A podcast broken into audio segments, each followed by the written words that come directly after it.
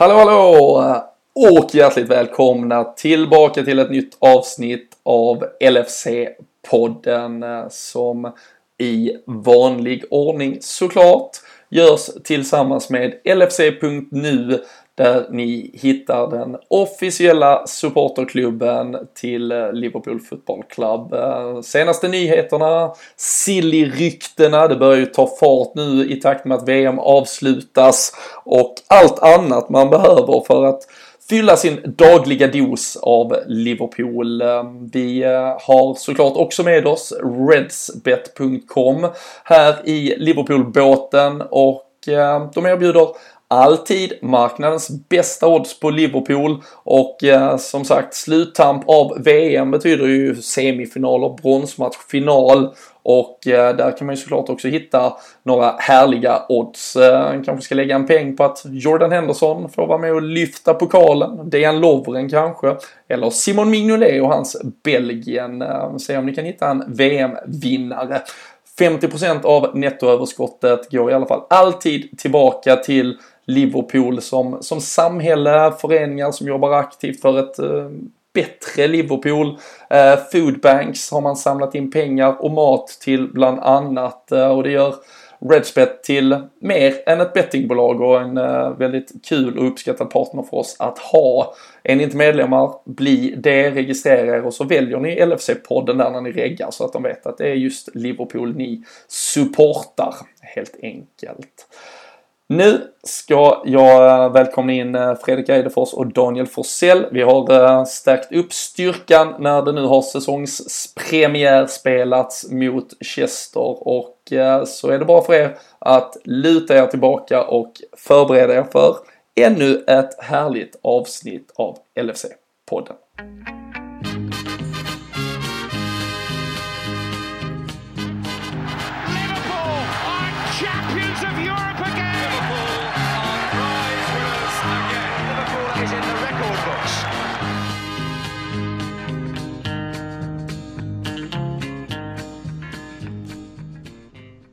Jajamän, eh, då sitter vi äntligen här igen och eh, som sagt en eh, starkare styrka än på eh, länge. Vi växlar upp i takt med att Liverpool nu också har sparkat igång denna säsong 2018-2019 med en eh, försäsongsseger med hela 7-0 mot Chester i lördags. Och Eh, det betyder finfrämmat och eh, jag får äran att sitta här med både Fredrik Eidefors och Daniel Forsell. Eh, jag och Fredrik har ju tuggat sönder varandra här ett par veckor. Daniel, du gör däremot comeback efter lite ledighet.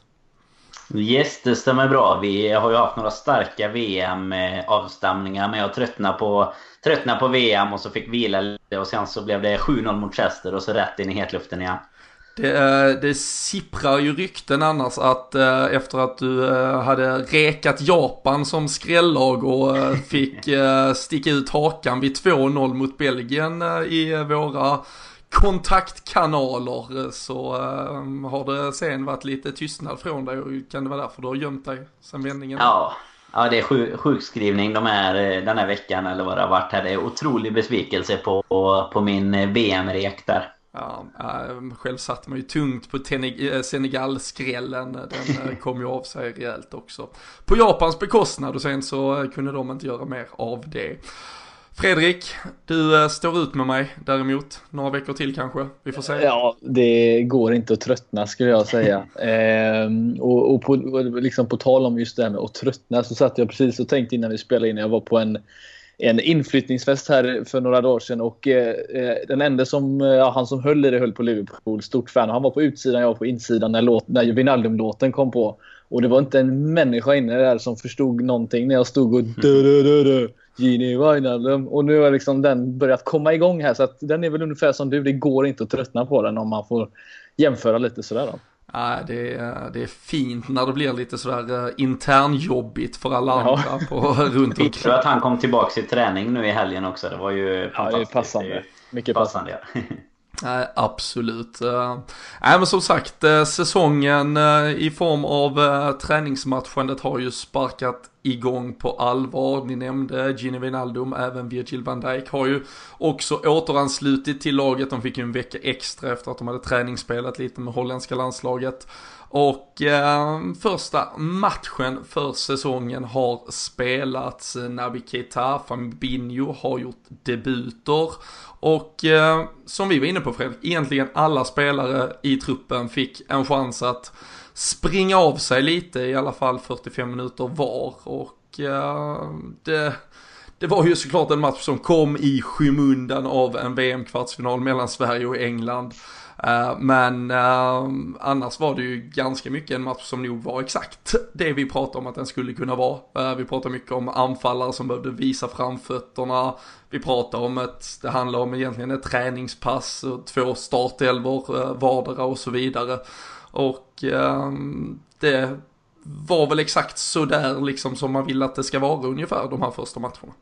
Ja men precis. Och det är e- exakt så som vi satt och pratade om det. Det var just den känslan man fick när man såg de spelarna som man kanske då hade hoppats skulle ta för sig i och med att de kanske har Ton Starrett till exempel som är en bättre spelare än vad vi kanske har fått honom att, att låta det senaste, även fast han får skylla sig lite själv. Men just att, att han får ändå komma dit och, och göra sin grej. Man får se eh, andra spelare då som vi pratade om innan också med Fabinho och Keita som kommer in och man ser ju redan på dem, även fast det är visst motståndet. Men det, det finns så mycket kvaliteter i dem och det är ju fruktansvärt kul att se redan så här tidigt att de, de, de, de ser ut att trivas på, på ett bra sätt i alla fall.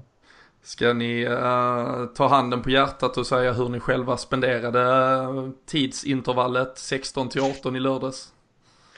Jag, jag, kan börja med, jag kan bara säga, jag kan börja med att jag, jag skulle faktiskt, det var faktiskt där jag var på den inflyttningsfesten. Så jag skulle iväg precis efter matchen. Så när Sverige, England gjorde 2-0 då drog jag upp en, en surfplatta och vid sidan om och eh, kollade, eh, började om från början nästan och, och scrollade igenom matchen. Så att eh, det var väl eh, inte fullt så mycket Sverige-England från mitt, eh, mitt håll när det väl kändes över. Jag satt i, i Eidefors hemstad faktiskt med, med ett par goda vänner och och hade det trevligt. Jag fick inte se Chester-Liverpool men jag fick eh, dricka några kalla och det var soligt och varmt. Så att jag, jag var rätt nöjd ändå. Och sen eh, fick jag njuta av eh, och kika på matchen i efterhand sen istället. Ja, man märker det blev ju, kvartsfinalen i alla fall för min del.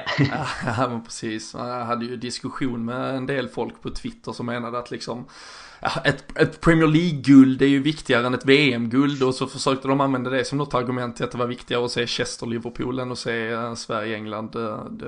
Den, den ekvationen fick jag inte helt ihop. Men eh, det var ju såklart, det är alltid kul att liksom se Liverpool direkt, det pratade vi om förra veckan, liksom, nu när det kommer igång, man börjar känna att det är på allvar. Men nu var jag ju i, eh, det var, blev en icke-situation för mig så att jag satt själv på ett flygplan eh, och, och missade i stort sett allt av båda matcherna när det live skedde. Jag lyckades skrapa ihop till en riktigt skranglig wifi-uppkoppling och få eh, live-uppdateringar från, från herr Forsell bland annat på hur det stod sig i båda matcherna. Piloten var snäll nog att meddela att England tryckte dit 1-0 och 2-0 också. Men äh, det, det är ju såklart en match som, som hamnar lite i skymundan. Jag vet ändå att många satt och såg den, kanske dubbelskärmade Man har tittat på den i efterhand och annars har det funnits bra med material att äh, samla ihop sig från till exempel Liverpools officiella hemsida. De har ju varit ganska eh, öppna och kommer så vara med de här träningsmatcherna så man kan plocka på sig materialet. Och äh, om, vi, om vi tittar lite på, på de sekvenserna eller kanske framförallt spelarinsatserna. Vi har ju pratat i, i ett par avsnitt faktiskt här under säsongen, framförallt det här anfallspositionen. Vi tror ju kanske inte att man förstärker med en renodlad anfallare och vi hade Solanki och Ings som fick vara alternativen förra säsongen. Sen eh, har Sturridge nu kommit tillbaka efter både skador och ett eh, totalt misslyckat låneuppehåll. Divock Origi var som bekant utlånad hela förra säsongen. En Harry Wilson som var utlånad eh, sista halvan gjorde det väldigt, väldigt bra. Eh, från start Fredrik så var det ju faktiskt Divock Origi, Dominic Solanki och nämnde där Harry Wilson som fick bilda en liten fronttrea. Uh, och Harry Wilson den som stack ut, åtminstone således att han var den som satte dit två mål. Origi Solanke fick gå mållösa. Är det, är det något vi kan säga om det efter 45 spelade minuter på matchen, eh, försäsongens första match? Jo men alltså Wilson, eh, som sagt han var ju den som stack ut mest och om det är någonting som eh, som sagt Mohamed Salah har visat så är det ju att det inte nödvändigtvis den toppstriken som står för alla målen och som kommer till alla lägen utan Wilson var verkligen på, på rätt plats eh, vid rätt tillfälle och eh, fick med två väldigt fina avslut framförallt. Det, det första tycker jag lite överraskande kyligt. Eh, stånga in, eller stånga in, lägga in, rulla in de här väldigt kyligt och eh, eh, han var väl egentligen planens kanske största överraskning fast han vi vet vad han besitter så tycker jag ändå att han var den kanske klart eh, ja, lysande stjärnan för han spelar kanske mer som Klopp vill än vad Origi och Solanke i slutändan kanske gör och kanske är mer en sån Klopp-spelare. Så att eh, absolut så var det han som eh, var planens kanske, ja i alla fall första halvleks eh, bästa spelare. Det är väl också viktigt för en sån spelare att bevisa sig nu. Alltså det är väl det som är mm. det stora tycker jag. Att man hamnar i protokollet lite och så här. Alltså en, en spelare som Wilson som var borta och ändå gjorde det bra. Han eh, är ju ung och han, han behöver ju verkligen ta den här chansen för att slå sig in i det här lilla nålsögat som, som blir att stanna i en Liverpool-trupp egentligen. För det, vi har ju mängder med exempel genom åren på spelare som har, har varit fina på försäsongen men i, i slutändan liksom hamnat i, i diverse andra klubbar. Och det är ju jäkligt tufft konkurrens och det är klart då gäller det ju att och kanske göra lite fler mål än till exempel Solanke och Origi som ändå är mm. kanske lite samma situation även om, om Origi då kanske har kommit med lite mer förväntningar och sådär när han väl kom. Men, men det är klart att efter ett lite halvmisslyckat låneuppehåll även för honom så känns det väl som att han kanske ligger lite risigt till också om inte han gör en väldigt bra försäsong. Så att alla de här har ju ändå väldigt mycket att spela för om man jämför med till exempel Keita och, och Fabinho till exempel då, så, som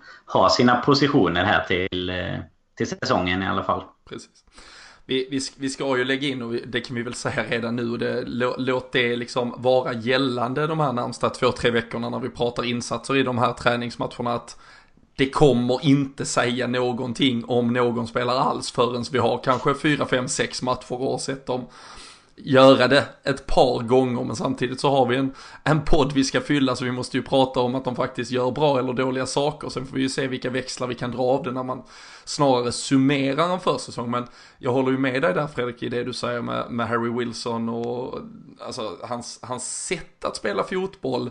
Och båda målen är ju väldigt mycket Mohamed Salah eh, faktiskt. Mm. Ja, 2-0 målet är, är ju dessutom en helt fenomenal boll från Curtis Jones som ganska kan, är ju en av de här riktiga supertalangerna på akademin numera. Han var ju mycket del av matchtrupperna kring Champions League-äventyret eh, i slutet på säsongen när det sinade på mittfältsfronten. Där visar han ju vilken talang han har i passningsspelet. Eh, och avslutet är ju så här dåligt avslut på något sätt som ändå blir mål. Där det första är liksom ett fantastiskt avslut och det andra är egentligen lite, ja men det ser ganska märkligt ut hela den, hela hans ja, eh, agerande där i hur han tar ner bollen och lägger in den. Men uh, otroligt uh, snyggt och kyligt och framförallt väldigt bra löpt så det känns ju som att han har ett, alltså ska man dra som sagt en väldigt enkel slutsats av 45 minuters träningsmatchen mot Chelsea så löpte han på ett sätt som ett Liverpool-lag på högsta nivå, även ett A-lag hade kunnat dra nytta av. Alltså han hittade de ytorna man ska hitta i den positionen.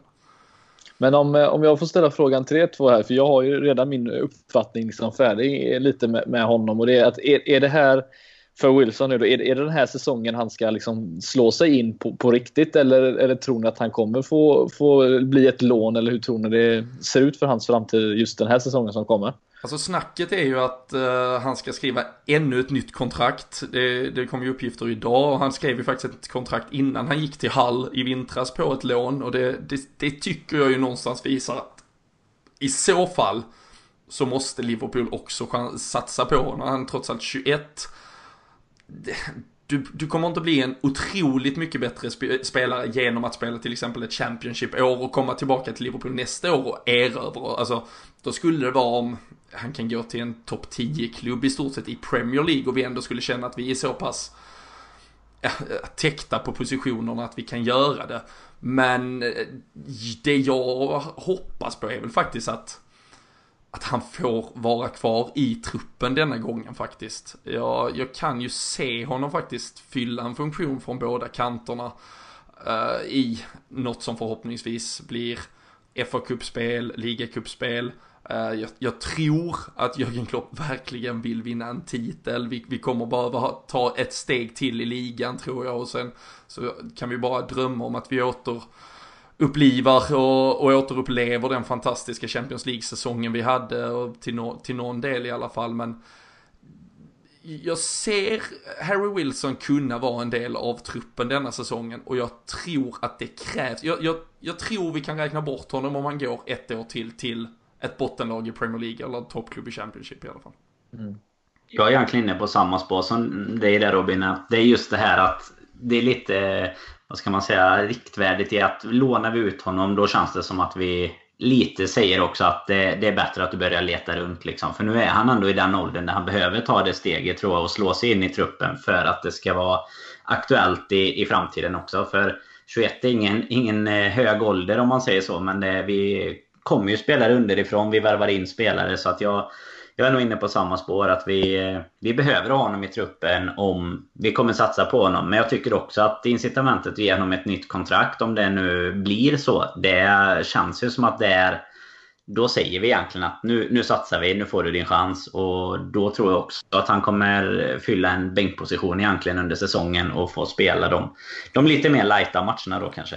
Men kan ni se honom komma in från bänken liksom? Och liksom det står 1-1 mot ett, eh, mot ett, eh, säger ett, eh, vad kan det vara? Ett Wolves till exempel. Det står 1-1 på Anfield och, och, vi behöver göra någonting. Kan ni se liksom Wilson vara spelaren som kommer in som Klopp liksom vågar eller kan sätta in för att liksom få någon form av förändring? Ja, det som jag tycker är en för det är att i stort sett i två års tid eller tre år så har han fan gjort mål varenda vecka i stort sett. Alltså han har ju en mm. naturlig Alltså han har det naturligt i sig att göra mål och spelare som har det brukar, det är klart vi har massa exempel på spelare som, som har varit jättebra målskyttar på, på ung nivå men han har liksom ändå fortsatt etablera det. Han gjorde det till och med när han gick till Hall och hade det, alltså ett lag som var ganska risigt i övrigt men han, han har en naturlig förmåga att göra mål och, och så länge man har det så, så, så bör man kunna vara ett attraktivt alternativ från bänken. Vi, eh, vi, vi har sett ett Sverige gå ut ur VM med, med väldigt många offensiva spelare som inte hade näsa för att göra mål. Eh, och just att, menar, att ha målskyttar på bänken.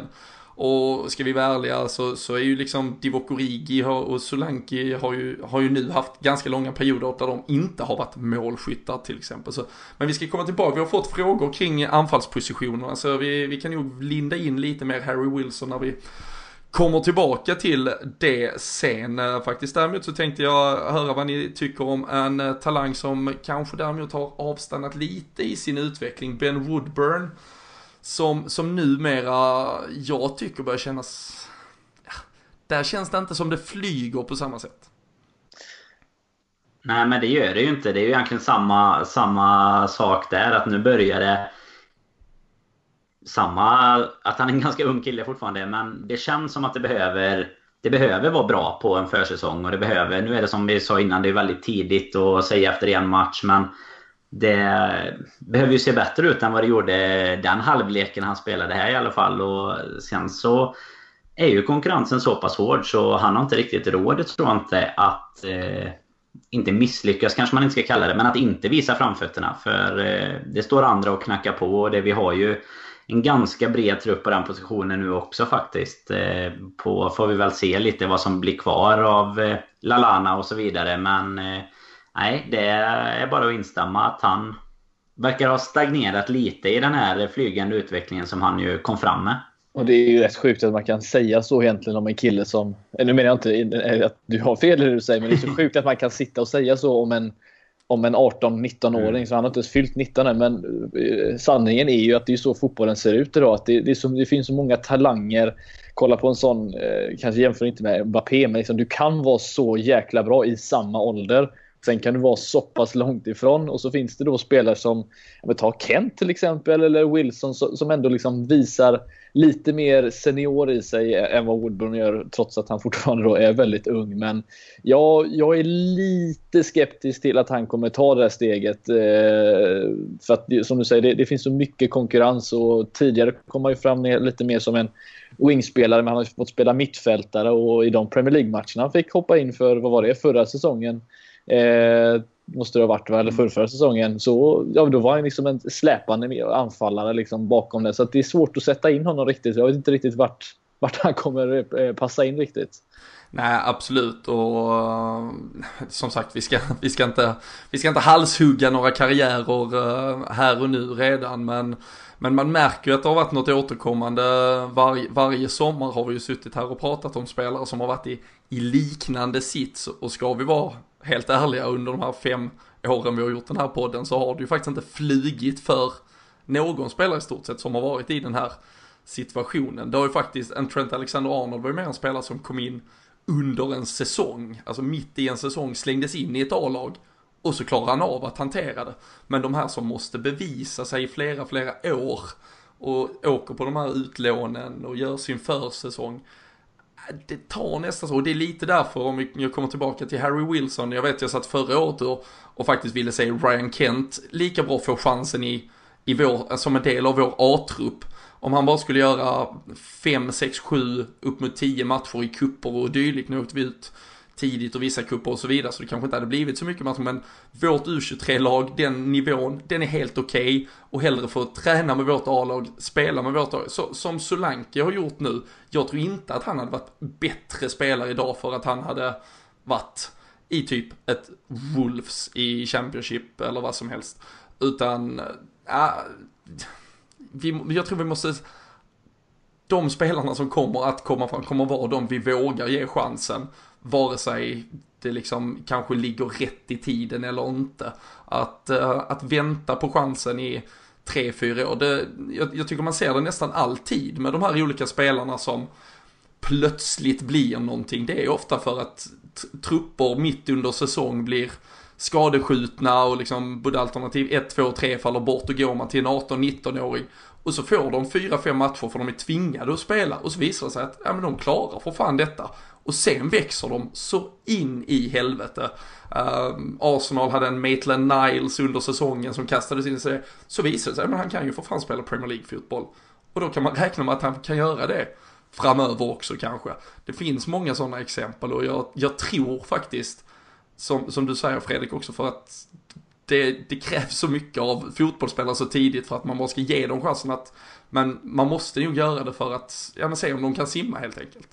Men vi har det... pratat mycket om det här också med, med att liksom både käka kakan och ha den kvar. Man vill jättegärna titta på Woodburn och man vill se Wilson utvecklas och komma fram i Liverpools A-lag. Men samtidigt så får de chansen så tycker man att ja men vad fasen, vi måste ha bättre täckning på de positionerna. Eller vi kan inte spela med ungdomarna i Premier League-matcherna och sådär. Så, så, så blir det ju bland fansen någonstans. Så att det blir ju en extrem press också på att de verkligen måste leverera när de väl kommer fram lite som Alexander Arnold hade ju ändå ganska så snabbt eh, funnit sig i den kostymen kändes det som när han, när han blev tvungen eller liksom fick bära det om man säger så. Men eh, jag håller med dig där Robin att det är ju någonstans måste man ju satsa på dem för att de ska kunna bevisa sig med. För jag tror inte att man eh, efter fyra låneuppehåll i fyra olika Championship-klubbar kommer vara redo, eller vara mer redo att ta steget in i Premier League än att man har suttit på bänken och varit med och gjort lite inhopp och sådär. För jag menar, då tränar man fortfarande med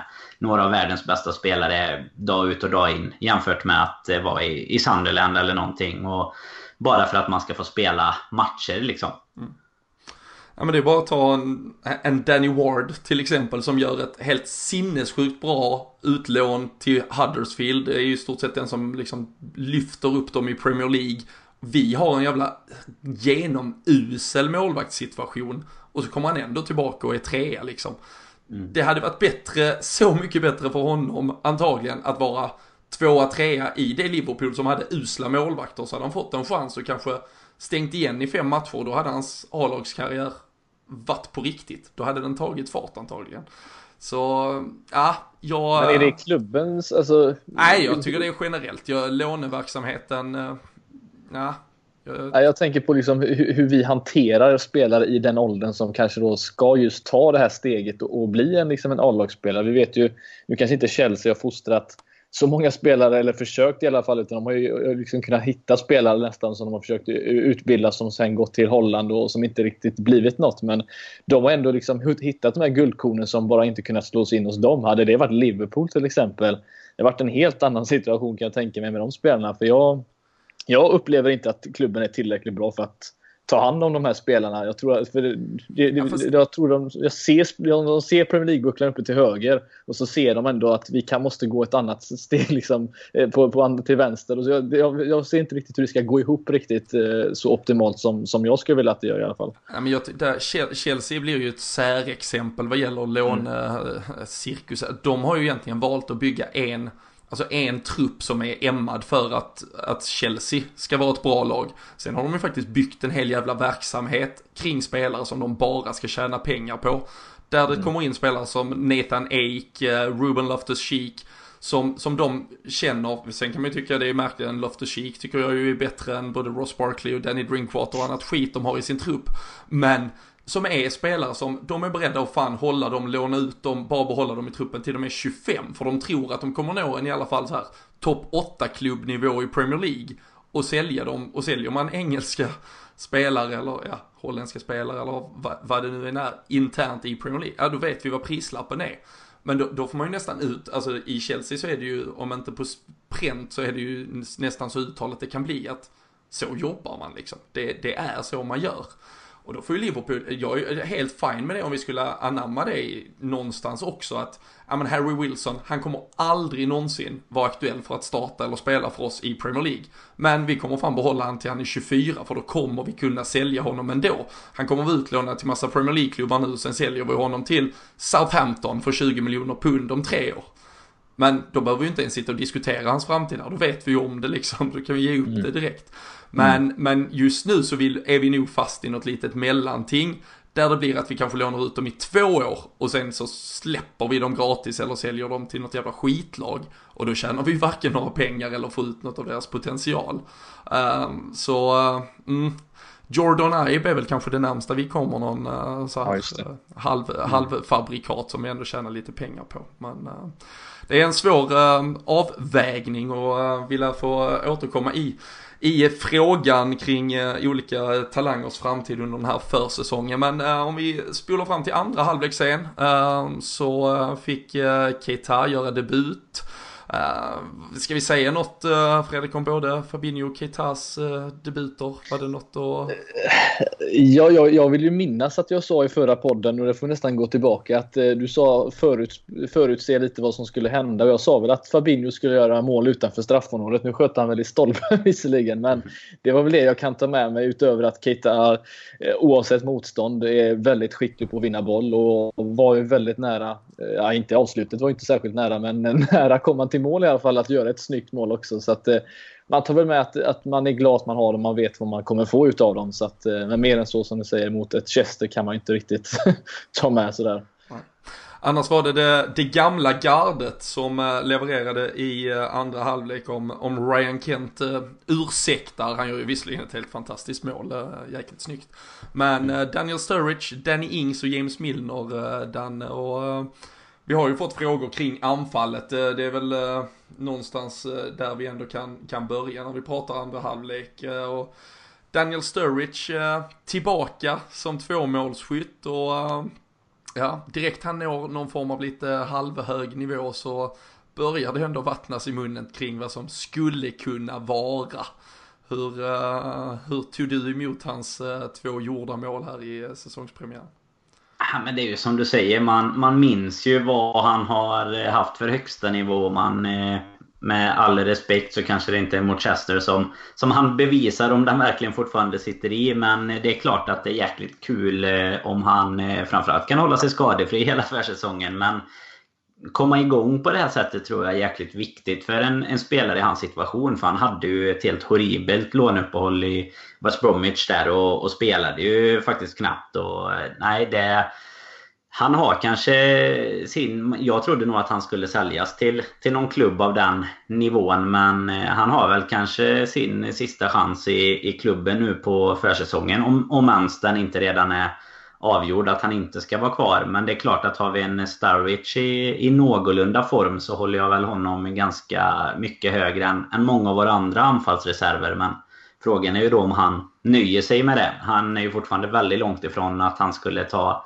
en plats istället för Firmino till exempel i, i startelvan. Och, och jag vet inte, det är baserat på tidigare år så känns det väl som att han vill vara en startspelare. Han, vill, han nöjer sig inte riktigt med att och nöta bänk och komma in och, och, kanske försöka förändra en matchbild. Och det ser jag väl inte heller att han riktigt gör egentligen. Utan jag tycker mer att han är en anfallare för ett tvåmannaanfall kanske. Och ja, då vet jag inte om framtiden är i klubben. Men givetvis kul att få igång honom eh, tidigt på försäsongen. Och jag hoppas ju verkligen att jag har fel när jag säger att jag inte tror att han är en man för, för klubben. Men eh, nej, det är en bra start men lite sista chansen kanske. Ja. Vi hade fått en fråga från eh, Joel Johansson eh, angående eh, just eh, forward backupper till då Mané, Firmino och Salah som såklart är en, en given starttrio än så länge i alla fall. Det har inte hänt något mer på, på den fronten vad gäller värvningar. Fredrik, om, om du hade fått ta från, eh, om vi tittar matchen eh, mot Chester, vi säger att transferfönstret stänger ikväll, det är premiär imorgon, du får bara behålla tre av fem. Harry Wilson, Divock Origi, Dominic Solanki, Danny Ings och Daniel Sturridge. Vilka tre hade du behållit då? Eh, Wilson, Origi och Solanki. Det är två av tre vad jag hade sagt. Så här på uppstuds mm. i alla fall. Ja, jag, ska... jag, jag, jag, sa i förra avsnittet att Sturridge, eh, jag tror Ings och Sturridge lämnar och jag står, står fortfarande fast vid det. Mm. jag hade du? faktiskt tagit Wilson, Sturridge och eh, Solanki så att jag tänkte på. Så det var ju bara en av, eh, av tre mot Eidefors där. Men eh, Ings får, får lämna, det är vi överens om i alla fall då. Ja, Ings äh, är jag också med på att han kliver åt sidan. Harry Wilson hade jag också behållit. Uh, sen, sen är det, det är svårt eh, med, med Sturridge, Solanki och uh, Origi tycker jag. De uh, har helt, ja men de har olika egenskaper att bidra och ta till bordet och så är det ju som sagt, Sturridge lever ju mycket på sin högsta nivå som fortfarande är absolut högst av, av de tre. Sen, sen är det eh, vågskålen hur mycket högsta nivå han får ut. Men jag, jag hade behållit honom ändå i truppen. Uh, om vi inte behöver tänka de ekonomiska aspekterna i förhållande till kontrakt och så vidare. Och uh, Origi före Solanke hade jag gett chansen denna säsongen, tror jag. Men uh, det är baserat på en match mot Chester som sagt. Och mycket, som man ska gå efter. Mycket vatten ska rinna under bron innan det är dags att ta ut den där truppen. Men det är kul att man ska få börja spekulera redan. Vi Men visst är man sugen ändå för att, för att avsluta den diskussionen. Man är ju sugen på att sätta den Ings i typ Newcastle och se någon spotta in en 17 baljor eller någonting. Han har ju det i sig Absolut. i den typen av lag liksom. Det är ju inget snack. Det är bara att han kommer inte göra det hos oss. Ja men det känns ju som att det är ju också, eh, för att inte bli jättetjatig och, och tråkig kring VM-snack, men jag tycker ju att det, det, bevisar ju svenska landslaget så extremt. När, när det finns ett spelsätt som är anpassat efter en spelare, då, då kan man ju vara helt fantastisk. En, en Andreas Granqvist, Victor Lindelöf som liksom är, ja, eh, framstår som världens två bästa mittbackar i stort sett över fem matcher för att de spelar helt utifrån deras eh, absoluta styrkor. En, en Danny Ings i ett, eh, ett lag som typ Newcastle som skulle göra han till lite förgrundsfigur och så vidare så, så kommer han göra de målen. Men eh, han kommer aldrig göra dem hos oss helt enkelt och det, det ska man nog bara acceptera. Problemet är väl att många av de här andra klubbarna, om vi tar då ett sånt lag som Newcastle och så här, som har Premier League-pengar nu, de satsar ju faktiskt lite högre upp i kvalitet också, vilket mm. de gör rätt i. Nu ryktas vi att de är på jakt efter eh, Plé, jag kan inte ens uttala, Plé, Plé eh, från, eh, från franska ligan som har spottat in en hel, hel del mål. Och jag menar, det är en kvalitet över Ing Så att, eh, det, ska, det ska bli mycket att hitta ett lag i Premier League som kanske tar in honom som en starter. Men absolut så kommer han göra mer mål i, en annan, i ett annat lag än Liverpool. Det är vi ganska, ganska säkra på. Absolut. Vi uh, går på lite frågor, mycket eh, kommer, rör ju eh, såklart både matchen mot Chester och, och truppsammansättningen i övrigt som just nu såklart är högaktuell. Um, en som uh, gjorde um, såklart ändå en, någonstans ett en, en viktig entré igen efter eh, debaclet eh, mot Real Madrid i Champions League-finalen. Loris Karius, eh, Jürgen Klopp har också uttalat sig kring hela hjärnskakningsincidenten och så vidare. Vi ska inte gå in på den mer än så. Det känns som att det är skönt att bara stänga det kapitlet, den boken helt och hållet. Men uh, av alla som var på plats uh, i Chester så togs han emot med varma applåder och trots allt visade från Liverpool-familjens håll att uh, vi i alla fall uh, visar uppskattning och står upp för våra spelare oavsett vad som har hänt tidigare. Men uh, Robin Karlsson har slängt in frågan om vi verkligen kan slåss om titeln med Karius som nummer ett. Och Fredrik, vi såg i alla fall på uppvärmningen inför matchen att mm. allt är inte hundra procent nu heller. Nej Robin, det är det faktiskt inte. Och det sämsta som kunde hända det är väl just det som, som hände. Att det liksom läcker ut en film där han eh, knappt kan hålla en boll som dessutom inte skjuts av Gareth Bale utan skjuts säkert av någon materialare från Liverpool eller något i den stilen. Det är ju, det är ju typ eh, Akterberg. Man ser ju faktiskt ja, det, som, som, står, det, som står så här, så, sån här lite så chipboll som man bara ska ja. fånga i näven liksom. Och ja, den lyckas han glida under armen på. Ja, men precis. Han har precis spottat handskarna, han ska liksom känna på greppet och, och, så händer en sån grej. Och, eh, alltså, vi, vi är väl på något sätt eh, inte jättebra generellt sett Liverpool att eh, vi, vi, vi visar ju kärlek men många spelare har fått utstå mycket, mycket skit liksom, när de inte gör det de ska göra. Ta en Lukas till exempel som visserligen kanske vände lite på det sen men Karius står inför ett fruktansvärt jobbigt eh, scenario just att han, han, allt som kommer hända i den här säsongen kommer bara liksom baserat på det som har hänt just med Champions League-finalen och, och, och, allt det där. Så att, eh, minsta lilla grej han kommer göra fel kommer, kommer det liksom blåsas upp till en grej och han, han, är liksom utsatt på sociala medier nu också. Jag såg att han något, någon film som han har varit med och gjort nu i, i Los Angeles, han liksom är på semester, liksom togs ah. ner, han fick så mycket skit. Alltså det är så här, det, det, det, är så mycket runt honom nu att han har inte råd att göra sådana här grejer. Och, så att det är en jobbig situation att Fast vara man, i. Alltså, en målvakt som, alltså efter att ha varit utsatt för det han har efter Real Madrid och sen göra en reklamfilm om sitt eget liv på en minut och slänga ut på Instagram. Då, alltså då har man så mycket hybris och självförtroende så att Han är ju snygg inget... där. Ja, absolut. Det ska, han ju, det, ska han ju, det ska han ju bara ta till sig och, och njuta av. Men att slänga ut eh, en minut eh, liksom eh, Baywatch-promo på, på sig själv då ah, då, då vet fan inte självförtroendet gränser. Alltså, så, Men han får det... väl lite skit för just det också egentligen. I Liverpool känns det som även efter Champions League-finalen, alltså bortsett från hela prestationen och sånt, så är det lite det här med hybris. Att han kör runt i sin bil med LK1 på, på plåtarna och såna här grejer. Att det är mycket mm. att självbilden är så extremt hög liksom. Jag tror inte det faller sig riktigt i smaken hos många av av fansen i Liverpool. Det känns som att det, ja, det gärna varit... ska vara lite mer, ja, lite det, mer varit, det hade ju varit bättre att köra en sommar med bara stenhård träning och så typ en, mm. en tweet att uh, good to be back, uh, stronger than ever typ.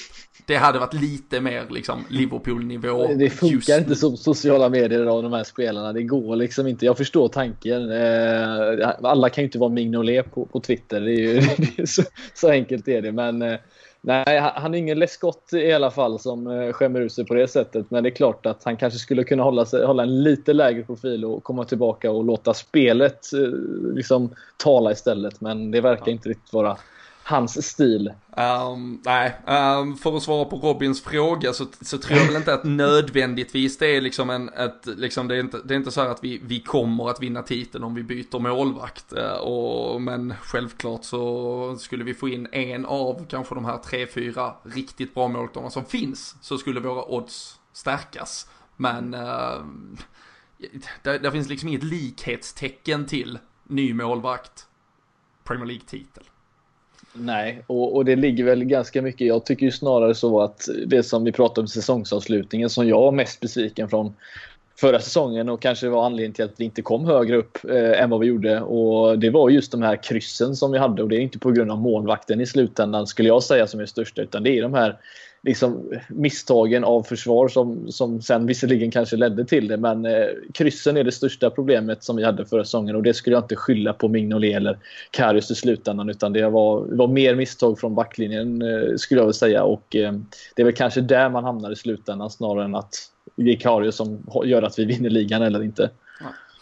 Vi har fått en fråga från Roger Nilsson. Eh, kommer en helt frisk Klein att vara första valet som högerback? Eh, jag tycker vi, innan vi, vi kan skicka den till dig Danne, men innan dess så kan vi ju säga att eh, Fabinho, eh, nu som spelade i nummer två i Monaco, han har ju fortfarande inte officiellt fått något tröjnummer, men spelade i nummer 3, nu här i väntan på ett eh, fast nummer kommunicerade Liverpool och den eh, sådär eh, lite, lite liksom detektiven i mig eh, säger ju att det är för att tvåan ska bli ledig, Nathaniel Klein ska bort. Och då säger ju jag att det betyder att såklart Trent Alexander-Arnold har lagt beslag på platsen som högerback för, för, för all framtid höll jag på att säga. Men hur, uh, vad, vad, ska vi skicka med för svar här Daniel på frågan kring, kring Klein? Nej men jag tror väl att eh, det är egentligen, alltså nu är Trent eh, på, på VM en stor framgångssaga för, för England så här långt. Semifinal och han är, visst han har bara spelat en, en eh, mindre del av detta men eh, i hans ålder och med den utveckling han har haft under den här säsongen så tror jag nog att meningen kommer vara att försöka bygga vidare på den lite i samma anda som det vi pratade om tidigare då. Att man man behöver bygga vidare på de här unga grabbarnas karriärer för att inte det ska stagnera. Alltså vi kan ju inte sätta honom i, i reservlaget nu igen och säga att nej men nu, nu är Klein tillbaka så nu, nu går du tillbaka dit du var för, för ett år sedan liksom efter att han kommer hem med ett VM-silver runt eh, nacken eller någonting. Utan eh, nej, jag tror att eh, Trent blir första valet och det även om man då räknar in att Gomes också spelade ute på högerkanten. Han kommer ju tillbaka här under, under sommaren med förhoppningsvis då. Så att eh, nej, Trent i, i första hand och Klein eh, får vi väl se om han ens får fortsätta mm. sin Liverpool-karriär. Tror du att han stannar då eller säger. ligger det något nej. i min uh, nummer två-spaning? Nej, men du har, nog, du har nog scoutat bra där. För samtidigt, det är väl lite samma läge som jag tror med Sturridge innan. Att jag tror inte att Klein är så intresserad av att sitta och, på en högerbacks eh, bänkplats. Liksom. Då har ju vi dessutom alternativ där vi kan stuva om på ett annat sätt utan att vi ska liksom byta in honom utan hans, eh, hans möjlighet om man säger så hade väl varit eh, ungefär på samma sätt som Trent kom in. Att det hade blivit en långtidsskada eller någon, något okänt ryggproblem på, på Trent där eller på Gomes som eh, blir borta. Men eh, nej, jag tror nog att det är en spelare som Liverpool kan tänka sig att släppa faktiskt. Mm.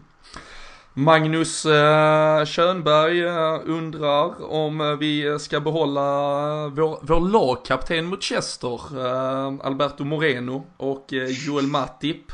Och finns det plats i truppen för alla centrala mittfältare? Vi kan väl börja med Moreno och Matip. vad har vi för spaning i spåkulan för deras framtida Liverpool-karriärer, Fredrik? Uff, nej, Moreno tror jag kommer få stanna kvar sett till att vi behöver ha en, en, en backup till Robertson som vi kommer eh, till 110% bygga vidare på. Eh, precis som jag också tror med Trent på andra sidan. Så där känns vi ganska färdiga. Däremot så, så är ju det här mittbacksfrågan ett, ett, ett återkommande problem och för mig så jag, jag ser nog hellre Lovren van Dijk spela än Matip van Dijk till exempel. Men jag ser ju hellre någon komma in och, eh, och ta över platsen eh, bredvid van Dijk. Eh, och då är ju så att Matip tror jag inte heller vill vara ett tredje eller fjärde alternativ i och med att Gomes också finns där. Så att, jag skulle säga ja till Moreno men kanske nej till Matip. Men det är väl beroende på om det kommer in då en, en, en mittback eller inte. Så skulle jag vilja säga. Det känns ju känns som att det, det börjar bli trångt i min eh, Matip-båt eh, här. Att han inte är så bra som alla tycktes tro från början. Jag eh, tycker att man ska spola sådär en hundra avsnitt och, och lyssna på på uh, mina Matip uh, ut. Ja. Nej men uh, jag, jag, jag tror jag har sagt exakt de här liksom behåll uh, Dejan Lovren är en perfekt trea.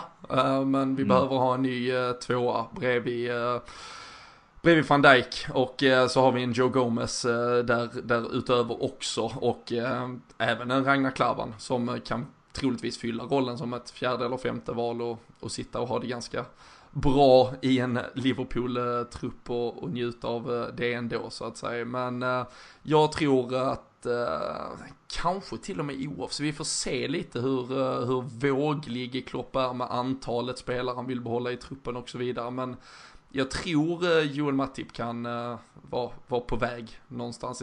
Liksom, det känns in, alltså det finns ing, alltså Dejan Lovren, man kan ju säga väldigt mycket om Dejan Lovren. Och, men han är ju trots, han känns ju väldigt mycket som, en, alltså han har ju en relation till Klo, han, han syns, han hörs.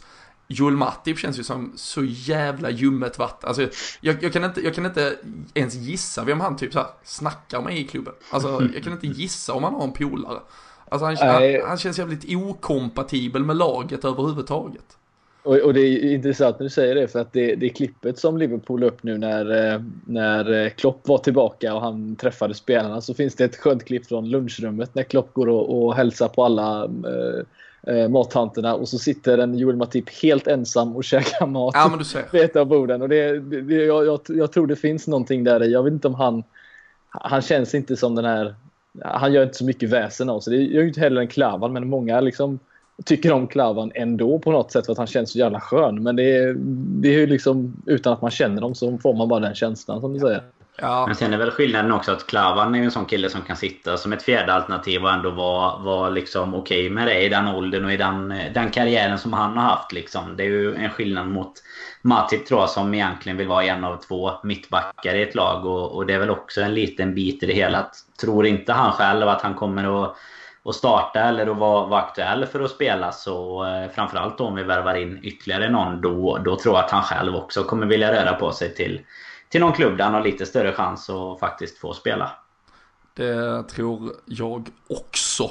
Um, sista frågan, jag tror vi, om det var förra eller förra, svarar vi väl egentligen på det. Det är viktigt nu att man lyssnar på varje avsnitt märker Men uh, något mm. nytt om Bovak uh, frågar Tobias Bexell. Och det har ju faktiskt inte varit något officiellt kring det. Men vi kan ju konstatera att han inte har uh, anslutit som en, en del av uh, ledarstaben denna säsongen. Pep Linders har ju kommit in, det har vi pratat om och um, vi kan väl därmed uh, stänga den boken också och konstatera att uh, Selko Bovak inte kommer tillbaka till Liverpool helt enkelt. Uh, 99% i alla fall.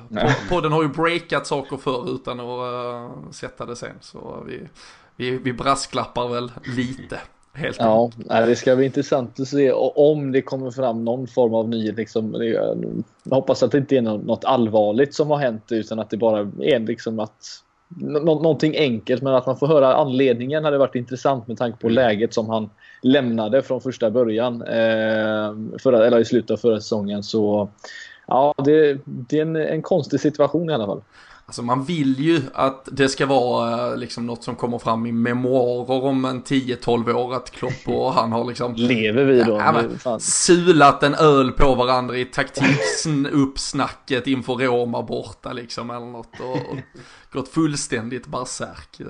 Så nej, vi hoppas ju såklart inte att det det har ju fortfarande bara kommunicerats personliga uh, orsaker så att säga. Men uh, förhoppningsvis uh, är det inget allvarligt utan lite meningsskiljaktigheter som har legat bakom det beslutet. Är det något ni har med från matchen i övrigt som ni tycker att ni inte har fått vädra än så länge? Nej, stabil start. Ja, jag skulle bara vilja slänga ut Ojo faktiskt som ser ut att ha... Slänga ut honom?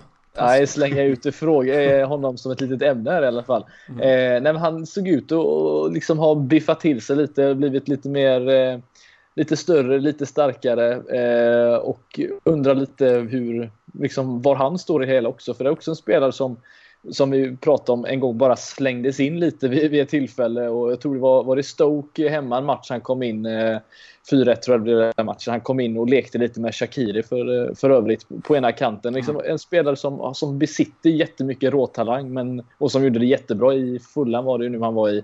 Eh, och, ja, vad tror ni om om honom? Han var ju skadad nu på slutet eh, tyvärr, men har ju fokuserat mycket på att bygga upp eh, kroppen. Har man ju Han är ju en, en Loris Karius light där, eh, om vi pratar Instagram och drar gärna på sig så mycket guld som möjligt och lägger ut. Men har, ju, har ju skolats tillsammans med en Ryan Sessignon nu i Fulham, spelat ett vingspel och det ska väl knappast skada. Men det är, det är lite samma sak där egentligen. Um, visst, där finns väl kanske ett lån till i honom och sen så måste man trycka på knappen. Men, men det börjar bli dags. Mm. Um, och um, vi pratade om det senast också till exempel med en Origi för att se vad de går för att jag hoppas att man skulle kunna få ett par matcher i slutet nu på försäsongen. Samtidigt så är det såklart, eh, vad ska man fokusera på? Ska man sätta sin startelva eller ska man... Men jag hoppas att till exempel en, en Harry Wilson, jag hoppas att en Chedjojo, ja men kanske i alla fall får en halvlek var med, med en, en offensiv som i övrigt är någon form av alltså grunduppställning. Att eh, ja, men en Odjo ersätter en Mané, en Harry Wilson ersätter en Salah och man får se hur de funkar i något som skulle kunna vara en startelva och så, men där är många eh, och det är Wilson, det är Kent, det är Odjo, det är, ja, en Woodburn ligger absolut, han har något år till, men eh, de ligger där och, och famlar lite. En Origi får ju läggas till även om han då kommer andra förutsättningar. Och ehm, ja, det, än så länge, jag, jag ser Harry Wilson ligga i pole position någonstans, men mm en, eh, en Che Giorgio, som du säger, han har ju en grundtalang som man gärna hade velat se blomstra ut till fullo. Mm. Och tror du han, eh, om, vi, om du bara får gissa, tror du han kan ta det steget eller tror du att det, det tar stopp på vägen? Jag, nej, jag tror det tar stopp på vägen. Uh, han är ju också, han är 21 nu. Och eh, det har varit lite skadeproblem, det har varit eh, utlån som ändå inte har liksom blivit succé. Alltså han gjorde fyra mål på 22 matcher i, i Fulham nu eh, förra säsongen och man ska ju nog göra mer om det ska, mm. om det ska liksom bli något på riktigt av det så att säga. Så um, nej, vi får uh, nog, uh, jag tror Harry Wilson är den enda eventuella spelaren att verkligen breaka faktiskt. Det är ändå spännande att se på försäsongen nu. Det finns ju som, som du är inne på där Robin, det finns så många namn att ta ifrån när man liksom bara börjar räkna dem på sina fingrar här. De som man inte eh, då tar som de här givna i laget. Och framförallt då offensivt finns det ju väldigt många spännande prospects liksom som vi får se om det är någon som kan ta sig, ta sig in i truppen den här säsongen. För eh, det är klart att få lite kvalitet på, på bänken och sådär också om vi nu ska slåss på flera fronter. Det behövs ju det också men eh, samtidigt så, så är det kanske svårt att hålla, hålla alla nöjda.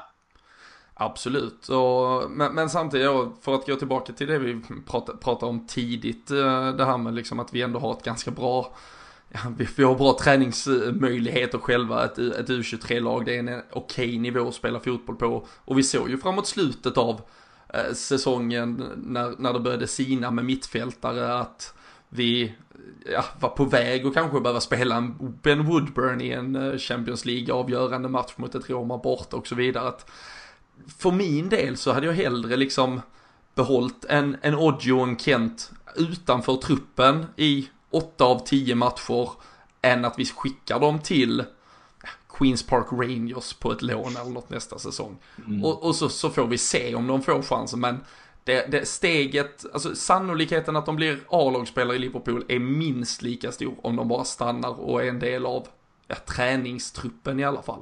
Sen är det väl såklart ekonomiska frågor där också. Det har ju kommit lite info om eh, vad Liverpool, liksom Liverpool tar ju betalt för sina utlån. Alltså det är lite olika hur, hur klubbar resonerar där.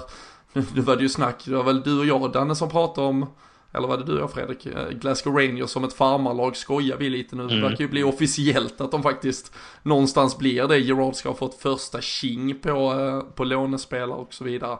Men alltså ser man, finns det en ekonomisk vinning som man måste ta hänsyn till, ja då får man ju göra det delvis. Men, och spelare som såklart kanske vill då komma iväg och spela. Men jag, jag tror att deras chanser att bli Liverpool-spelare är större av att de stannar i Liverpool. Även om det är utanför liksom någon form av matchtrupp.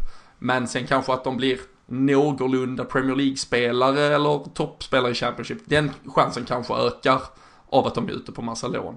Så där får man ju välja vilken, vilken väg man vill gå, eh, som sagt. Alltså, det gäller ju att hamna i rätt klubb också. Eh, det var väl därför det inte riktigt blev någonting med Woodburn och Sundland till exempel. Eh, det kändes väl, jag tror varken han eller någon, någon egentligen önskade att, att han skulle gått dit. Men eh, Eh, får man rätt, rätt eh, undervisning om man säger så av, en, av kanske en bra tränare eller andra bra spelare i, i en annan Premier League-klubb då kan det hjälpa. Men annars som du säger i Championship och neråt det är det ju känns det helt meningslöst. Då är det lika bra att avsluta kontraktet för då kommer det inte bli så mycket Liverpool i framtiden kanske av det. Nej, men precis. som du ska upp och spela Champions League-kvartsfinaler förhoppningsvis och eh, om topp 4 så kanske inte den bästa skolningen är att, att vara i botten av Championship eller toppen av League One. Liksom. Det, det känns som att det är snarare i, i Woodburns läge när han var 17-18 i så fall, men inte mm. när när killar börjar gå upp och är 21-22 då, då tror jag nog det blir tufft att se i dagens fotbollsklimat med liksom det här snabba vägen till succé för ägare och tränare och allt det här som går så mycket snabbare nu än för några år sedan. Så det känns ganska orimligt att man, att man ska kunna ta sig den långa vägen. Utan i så fall som, eh, som Chelsea kanske är lite duktigare på med sina, framförallt de, de största talangerna då, att man lånar ut dem till ja, men bättre klubbar utomlands eller eh, ja, topp 10 eller topp 12 i alla fall i Premier League då. Och man har ju sett det så många gånger förr att eh, där, där, där man blir lite hemmablind på åldern också. Alltså jag, tror, jag får ju någon rätta mig om jag har fel, men om det kan ha varit samma sommar som vi liksom värvar Emre Can för, liksom, för, för, stora pengar, eller något sådär stora pengar, och han ska bli, gå rakt in i ett A-lag, så lånar vi ut en Jordan Rossiter som ska bli the next big thing, men så är han äldre än Emre Can liksom. Alltså, ja, men vi har gjort, alltså man har kommit på sig själv, alltså, det har varit Flanagan-situationen, uh, liksom han var inte mycket äldre än Alberto Moreno till exempel, och så vidare. Alltså, vi har gjort det ett par mm. gånger, och där, där någonstans borde ju någon bara inse att vad fan håller vi på med, och så kanske lägga om strategin lite. Men äh, jag vill få anledning att återkomma i, i ämnet kring många av de här spelarna. Det, det är ofta de som, äh, som ändå fyller lite rubriker under försäsongen. De, äh, de vill ju såklart äh, markera och göra så gott de bara kan. Vi har tagit oss igenom det mesta av det som varit såklart på Liverpool-fronten. det som väntar nu är Tranmere, uh, Prenton Park, det är bara under, eh, under uh, floden över till andra sidan. Och eh, spelar match där tisdag kväll och sen så möter vi Bury på lördag. Ett, eh, ett Bury som eh, Steven Gerrards Glasgow Rangers för övrigt slog med 6-0 med John Flanagan i startelvan. Så det är högkvalitativt motstånd som, som väntar på, på lördag. Då, vi får se kanske lite där för Tranmere-matchen flyttades ju på grund av Eh, Englands eh, semifinal. Det kan ju potentiellt vara att England spelar en bronsmatch där på lördagen samma tid. Vi får se om den kanske också flyttas eh, i så fall. Men det, det, kan ni hålla utkik efter både i våra sociala medier och, och på andra håll. Men vi får ju ta en snabb VM-koll också. Vi kan konstatera att eh, Roberto Firmino har eh, fått åka på semester eh, och det är väl positivt. Och han fick aldrig bli VM-hjälten som vi visste att han skulle bli om han hade fått chansen. Men Titte och Brasilien förtjänar att åka ut när de inte fattade det. Tycker mm. LFC-podden helt enkelt. Så är det. Och, nej, och det fan, de, de kom ju inte upp till den nivån och Belgien straffade dem äh, med sitt, äh, ja bland annat fina omställningsspel, de är ju superstarka på fasta situationer också. Och äh, Simon Mignolet får fortsätta som Head of Social Media borta i Ryssland en vecka till här i alla fall. Och man, vi ska väl säga det också att vi, vi har nämnt det förr, men alltså det här med Tottenham nu, de har ju alltså, de har ju i stort sett en hel startelva. Uh, det ska man ju gratulera dem till någonstans, men som kommer att vara kvar för nu som sagt alla lag som spelar semifinal kommer ju spela en placeringsmatch sen också till helgen och uh, de kommer alltså ha tillbaka sin, ja, i stort sett hela startelva uh, fem, sex dagar innan premiären och det ska vi ju såklart se som en fördel. Manchester City lite lika så, även om de har än mer att plocka från såklart när det väl ska tas ut eh, startelvor. Men eh, i den andra semifinalen, eh, nu då, Simon Mignolet ställs ju mot Frankrike, hans Belgien, men Trent Alexander-Arnold tillsammans med Jordan Henderson framförallt Jordan Henderson som eh, nu efter Sverige-vinsten har 30 matcher med det här engelska laget eh, på raken utan förlust. Eh, han har ju lyckats stå vid sidan av när det har råkat bli sådana. 23 segrar, 7 oavgjorda om jag inte minns helt fel. Ett engelskt landslagsrekord genom alla tider och det här Fredrik att Jordan Henderson eller Dejan Lovren kommer att spela Champions League-final och VM-final säsongen 2017-2018. Det, du hade kunnat få mycket pengar hos en bookmaker eh, in, ja. inför den säsongen. Jag tänkte precis säga det. Undrar vad oddsen är om, om man liksom skulle liksom gissa det där. För att det är det känns konstigt men på något sätt så har de ju förtjänat att, att hamna där i slutändan. Eh, jag tycker alla de som har spelat har gjort sig välförtjänta av, välförtjänta, välförtjänta av att vara i en final faktiskt och, och slåss om titeln där. Så att, eh, eh, jag tror väl visserligen att, att England går till final nu och slår ut Kroatien så att det får bli en Jordan Henderson i final mot, ja vi säger Belgien då. Oj, ja. Så, så Fekir kan bli klar lite tidigare. och där, men alltså där, om, man, om man då lägger till en Simon Mignolet till detta. Alltså det, det är Liverpools mest kritiserade grundstumme av målvakt, mittback och innermittfältare. Som uh, alltså är 90 minuter från VM-finaler. Om en med olika betydelse för sina lag såklart. Men ja, någonstans sitter där en jävla fotbollskarma gud och, och delar tillbaka lite poäng känns det som. Ja, verkligen. Så är det ju. Men det är, jag, jag, om man ska gå in och tippa där nu när vi inte har några tipstävlingar själva, för jag tror inte vi kör någon, någon tröja mot Tranmere tyvärr, så, så tror jag väl att eh, aj, det har lite fel. Jag tror Frankrike och England ställs mot varandra i finalen. Jag ser gärna Jordan Henderson göra en, eh, en dubbelmål i finalen.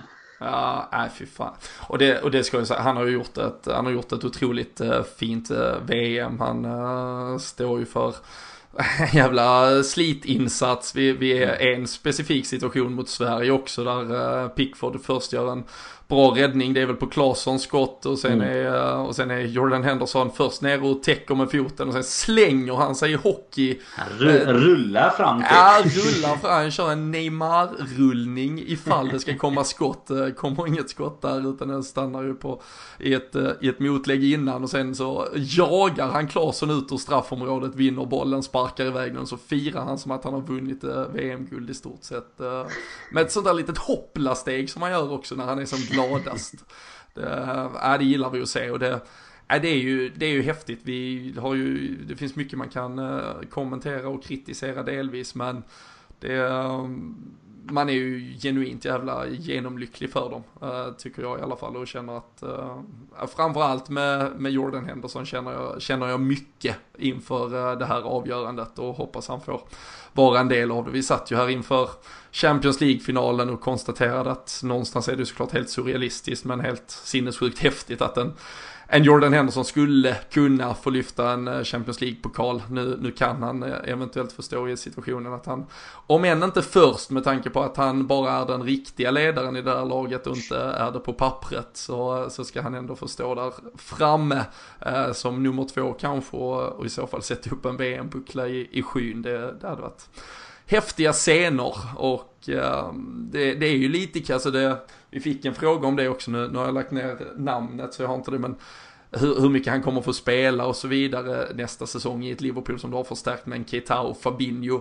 Men eh, det var någon som skrev exceptionellt, eh, egentligen klockrent om det på, på Twitter att här sitter vi och diskuterar om spelaren som liksom var helt avgörande för att Liverpool gick till Champions League-final, kommer vara eventuellt helt avgörande för att England går till en VM-final. Och så sitter vi och pratar om typ så här, ja, han, var ska han få plats i laget? Men men, men såklart, sen, alltså, sen är det ju möjligt att han inte får plats i laget at the end of the day. Men som det ser ut nu, Fredrik, tror du inte att Jordan Henderson Keita och Fabinho är det mittfältet vi kommer att starta eh, mot West Ham?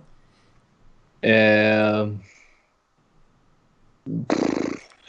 Jo, det, alltså, det fin- det, jag, jag, jag, jag hade inte satt upp det så själv sett till att jag, jag ser ju hellre att Fabinho får vara och, och styra spelet. Och, Men kan han inte istället. få vara det med Jordan Henderson framför istället? Jo, det kan han vara. Jag ser väl egentligen hellre att om en, en, eh, alltså ett mittfält, eh, om, om Wijnaldum liksom kommer in i, form, att, att se honom till höger istället och han och Keita tillsammans med Fabinho. Men jag tror inte att Klopp kommer att, att släppa honom eh, utanför för startelvan. Så att jag absolut, jag, jag, tror väl i slutändan att han kommer få starta där och att det beror på hur formationen ser ut men att det blir de tre som, som blir det. Fast jag själv inte kanske hade gjort det. Rodgers var ute och gjorde någon intervju här. Eh, det var ju angående några av, av spelarna, men bland annat Henderson, där han eh, sa att eh, det finns en anledning till att han alltid spelar, liksom, trots vad folk säger, vad fans säger och sådär. Så det finns en anledning till att alla tränare som, som har dem, eh, han och Sterling tror jag framförallt att han var inriktad på då, att de, eh, att de faktiskt startar och spelar. Och det ligger väl lite i det att man kan se vissa insatser från sidan och tycka att vad fasen det där var ju inget, och, och inget att ha och han borde petas eller det borde göras någonting nytt. Men eh, ändå står han där eh, vecka ut och vecka in eh, i stort sett då när han är skadefri. Så eh, jag, jag är väl inne på eh, lite säkrare spår att han faktiskt eh, kommer vara med och, och starta säsongen i alla fall. Så jag Eh, är det upp till dem. Det är ju angenäma problem nu när man kan sitta och prata på det sättet. Så att eh, det är upp till dem att hålla platserna också. Absolut. Sen skulle det ju faktiskt kunna vara så, jag tycker ändå vi ska reservera att han kommer ju också vara, likt, likt vi nämnde Tottenham och City-spelarna, en spelare som kanske bara är tillbaka en vecka innan. Uh, har man då uh, kanske de sista två, tre träningsmatcherna fokuserat på att sätta ett mittfält så, så kan det ju faktiskt vara att Gini Wijnaldum till exempel startar av den anledningen. Men jag tror, jag tror liksom inte att Jordan Henderson om vi, om vi behåller de spelarna vi har just nu så tror jag inte han är borträknad i alla fall ur en, ur, ur en mittfältstrio utan han är nog högst aktuell. Uh, sen är det väl just och det är väl det här problemet vi har önskat få i så många år att ja, det kommer sitta säkert tre jävligt bra spelare på bänken och det, det är ju så det ska vara. Och vi behöver inte spela samma mittfältstrea i varje match utan vissa kommer det vara skitbra att ha två sittande och vissa kommer det vara skitbra att ha två mer offensiva och vissa kanske det ska vara tre lika mycket löpande överallt och eh, det är väl exakt den situationen vi håller på att sätta oss i. Sen eh, är ju Brendan Rodgers en jävla fraud för han var ju den enda som försökte sälja Jordan Henderson det första han gjorde och bytte in Clint Dempsey istället så att spela honom alltid är ju bara bullshit från honom men han gjorde ju det sen när han väl såg honom träna. Så uh, det ska han, väl, ska han väl få, den gode Rogers. Um, men uh, med de orden så tycker jag att vi stänger igen fabriken för uh, idag. Vi uh, avslutar ju vanlig ordning med att peppa upp lite inför podden Away som Ja, det, det vore fel att säga att den närmar sig med stormsteg, tre och en halv månad, men man sitter ju och kryssar den. Jag vet, du har, kör kalendern och bara räknar dagarna till 26 oktober och en Givetvis. öl med Fredrik Eidefors på Landvetter.